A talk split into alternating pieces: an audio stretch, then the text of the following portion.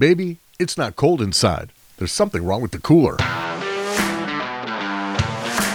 Welcome to Service Calls, a podcast brought to you by TechTown in partnership with Food Service Equipment Reports. I'm Rob LaFrenz, and while the industry works hard to adapt to what is the new food experience, we're going to focus this episode on cold side equipment with questions from and inspired by you guys, the techs who answer the calls. Joining me, as always, is Food Service Equipment Reports Managing Editor Allison Resendiz. We'll also hear about some crazier calls you techs in the field have had to respond to. But first, something new we're going to be doing quarterly, and that's address a specific topic that's been brought up in the TechTown Forum. And in this episode, we have the expert on cold side equipment, refrigerated specialist president Scott Hester. And Scott, our first question comes from TechTown member Oliver, who says you don't see much online about blast chillers. His experience only relates to their multi settings, and he wants to know how they figured out a way to run the same compressor with the same line set and TXV to do either 20 degrees Fahrenheit or negative 30 degrees Fahrenheit. That would specifically be the compressor engineering handling a wide suction temperature range, which so includes a wide compression ratio, and be able to perform successfully and not hurt itself. Traditionally, the air conditioning level compressor versus the cold storage, refrigeration, and freezer compressors operated at different ranges. And you would have seen this over the years on compressor failures of traditional remote ice makers and self-contained ice makers. They also do a wide range of temperature with their hot gas cycles, and they've uh, engineered past that, which makes it really possible. So that also would be the BTU capacity to be able to do minus 30 versus plus 30 and take the heat out of the product that would also be required to perform for the equipment. So that's where they had to engineer a solution, and they do real well with it now. Scott, more suppliers are turning to R290 refrigerant because of its low environmental impact. But what are some of the common questions you hear from techs out in the field as it relates to servicing R290, and what advice do you have? Well, it, initially, everyone treats it in a rather foreign or mysterious way. And it is a hazardous refrigerant in that it is flammable. It is uh, basically propane that is not scented. So you can't smell it if you're releasing it, except for any kind of oil smell that may be present from refrigeration oil.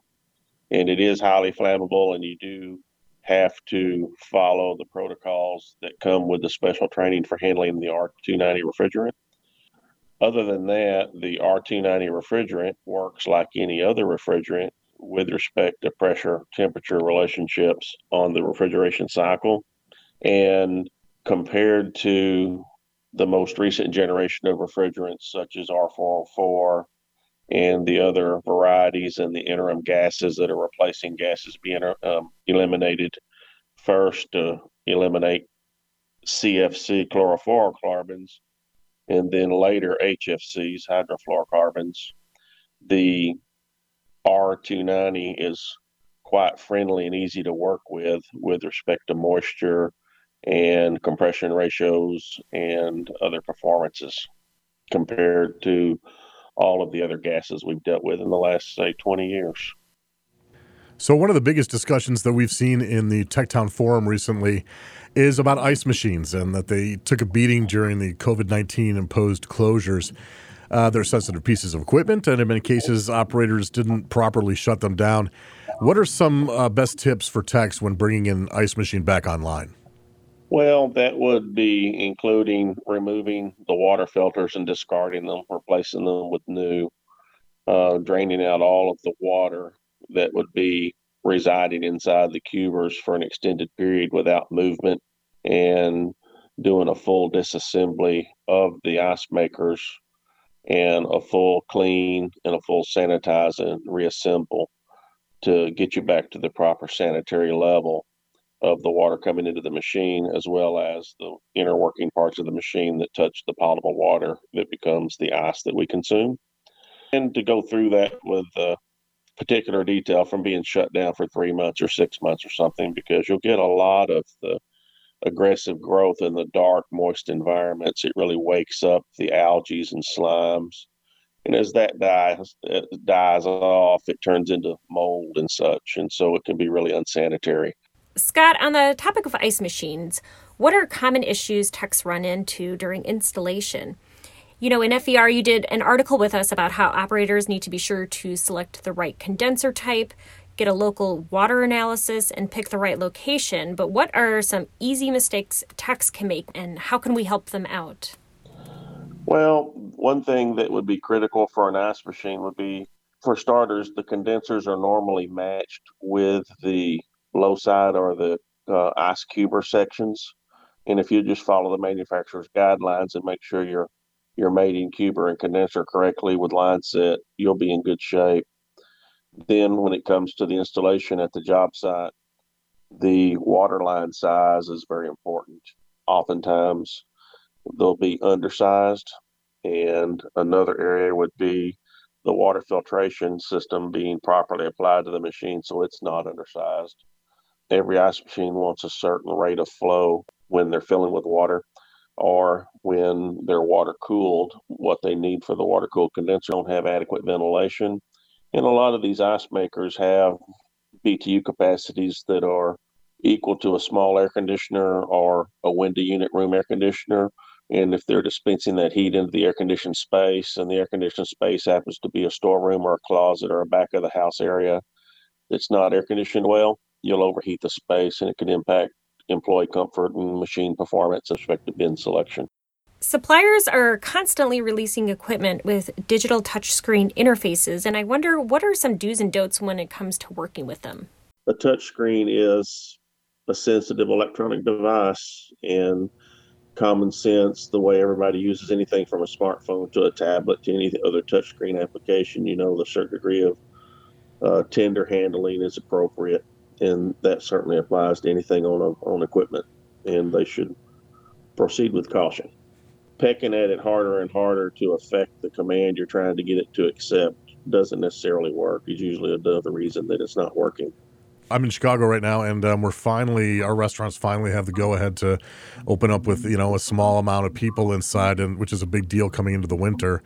Uh, but you know, what are some other refrigeration um, things that maybe people need to uh, that techs need to look at uh, when uh, diagnosing problems? Well, the ice maker family, with the lower sales volume that's generally happening with all of the establishments, they can have some, you know, consumer electrical issue. Um, they can be wasting electricity if you get a machine that has a water solenoid and you're starting to seep water out. So you could be losing water, not cease making ice, but the machine that might only want to run eight hours a day to keep up with the demand may creep into running 24 hours a day and you see a declining ice level. And during that period of time, you'll get a possibly noticeable spike in your uh, water bill and your electric bill. So you would want to be sensitive to the natural cycles. You come in in the morning, you expect a certain level of ice, you expect a certain number of runtime hours per day to pay close attention to that. On the commercial refrigeration side in general, you, you've got a routine or a sinus rhythm of the restaurant opening and prep and the meal periods and the close. And you've also got the operator shift changes and if they'll use a, a temperature recording period, if they would write their temperature down two or three times a day at the same time of day, when you start to get creep in temperatures, that's an early indication of a potential to where you can possibly avoid an emergency downtime, emergency service call, food loss, and so forth. You know, you talked about um, uh, you know the equipment running overtime. Um, one of the things I did hear about from um, uh, from one tech, he he went and, and had to deal with a, an operator's freezer, and the thing was when they shut things down, they kind of just crammed everything into their freezers. Can you think of anything that maybe to look out for when dealing with something like that? Well, one thing you talk about is um, overstuffing the equipment, and anything from a small refrigerator on the cook line to your large walk-in cooler or freezer in your building the evaporator coil and all the product placed on the shelving, there needs to be reasonable spacing allowed so air can circulate around the product. Anything that's stacked on the floor is not going to have air circulation under it. Anything pressed hard against the ceiling won't have any air circulation over it, and that might allow heat to migrate into it and not keep it at a good temperature. Uh, another point of caution would be when you get into a temperature crisis oftentimes people think that buying dry ice and putting it in the walk-in cooler or the walk-in freezer will save their food.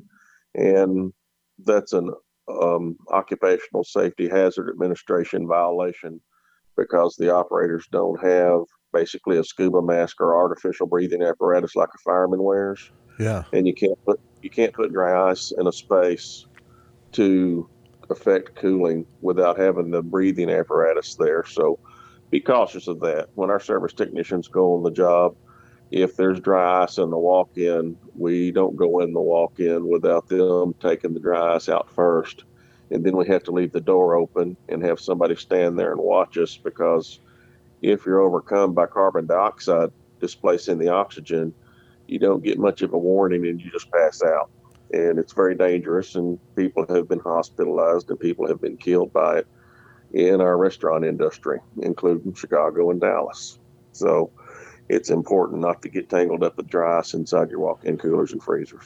That is something that I never ever heard of and never considered either. That's a that's a, an amazing tip. Thank you. Oh, certainly. And um, with respect to walk-in freezers and ice cream specifically, generally speaking, you've got a given amount of food in the space, and if you have a temperature emergency, you cannot buy enough dry ice to save the ice cream side and the highly perishable low, you know, the lower melting points. Yeah. A lot of that stuff's going to be gone if you don't have alternate storage.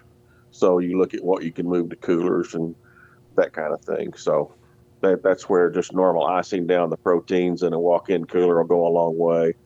Certain produce will be okay at a higher temperature for a short period of time while you get your repairs, you know, rendered.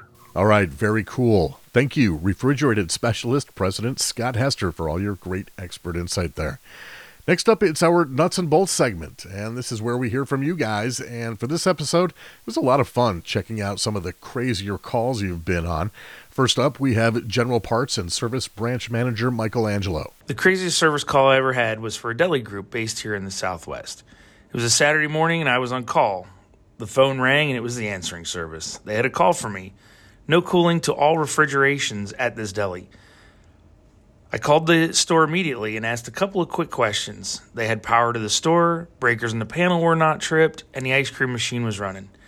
The ice cream machine for me had me stumped. It was a three phase unit, and this would have let me know if the building had lost a leg of power. Little did I know this new service call would lead to a very large project. I got dressed and left the house. I arrived on site and spoke with the manager. We looked at all their salad bar style coolers, the fans were all running, but the remote condensers on the roof were not. It was the same with the walk in cooler, but with the freezer, the fans were not running. I was formulating that maybe somebody had been on the roof and left a couple of the disconnects off, but all the HVAC units in the store were running. I needed to head to the roof and check this out. But this was no ordinary roof. it was the worst roof I've ever seen. As you climb up to the roof, you start on the east side of the building, then you have to climb up and then back down ladders to access the next sections of the roof. To get all the way to the west side where the restaurant was, you essentially had to climb up four ladders and back down four ladders. As I crested the final ladder, this is when I knew there was going to be a major issue. There were no condensing units on the roof. Nothing. They were all gone. All that remained were some copper tubes and some exposed electrical wiring. Looking around, I could not tell where any of these units were. There were six full size condensing units, all gone.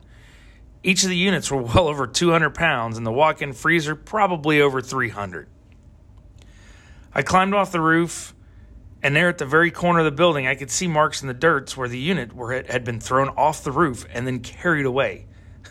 This had to have taken many people and all night. I let the manager know, and she had contacted the police. She asked me to stick around just in case they needed anything. When the police showed up, all in full gear, none of them were willing to traverse the roof. One unlucky rookie got the honors of climbing up with me so he could take some pictures. His mouth hit the floor just like mine when he saw the carnage. He had never seen units stolen from a rooftop before. I, being a technician, was in shock that no one had been electrocuted themselves as all the disconnects were still left on. When it was all said and done, the store was closed for just over a week and we had to replace all the condensers, line sets, and disconnects to the tune of just over $100,000. Next up, it's Gary's East Coast Service certified CFESA Master Technician Donna DeCino. Many years ago, when I first started off, we got a call for a blocked grinder at a chain coffee restaurant. We walk in, pull apart the grinder, and lo and behold, there is a bullet inside of the grinding burrs stuck in there. We usually find nuts, bolts, whatnot, but that was a first.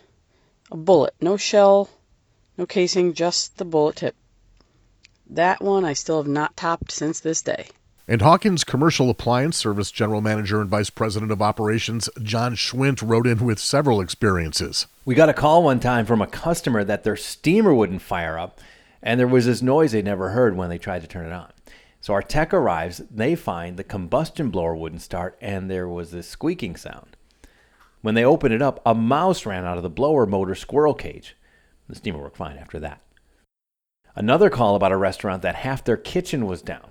When the tech arrived, he quickly discovered they'd lost their incoming power. When he went outside, there was a large bird laying across the transformers on the pole and wouldn't get off. The kitchen staff knew it was there, but they didn't think much of it because the bird was around the dumpster below it a lot.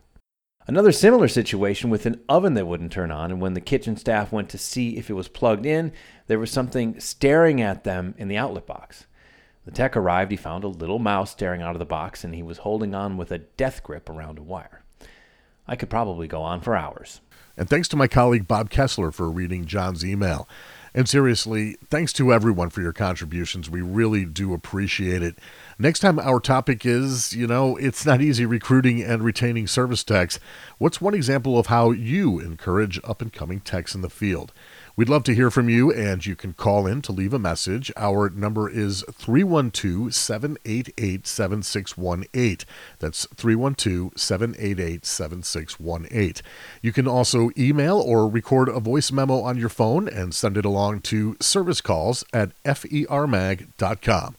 And that's it for this episode of Service Calls brought to you by TechTown in partnership with Food Service Equipment Reports. We'll be back next month, so be sure to follow and subscribe so you don't miss a single episode. I'm Rob LaFrenz.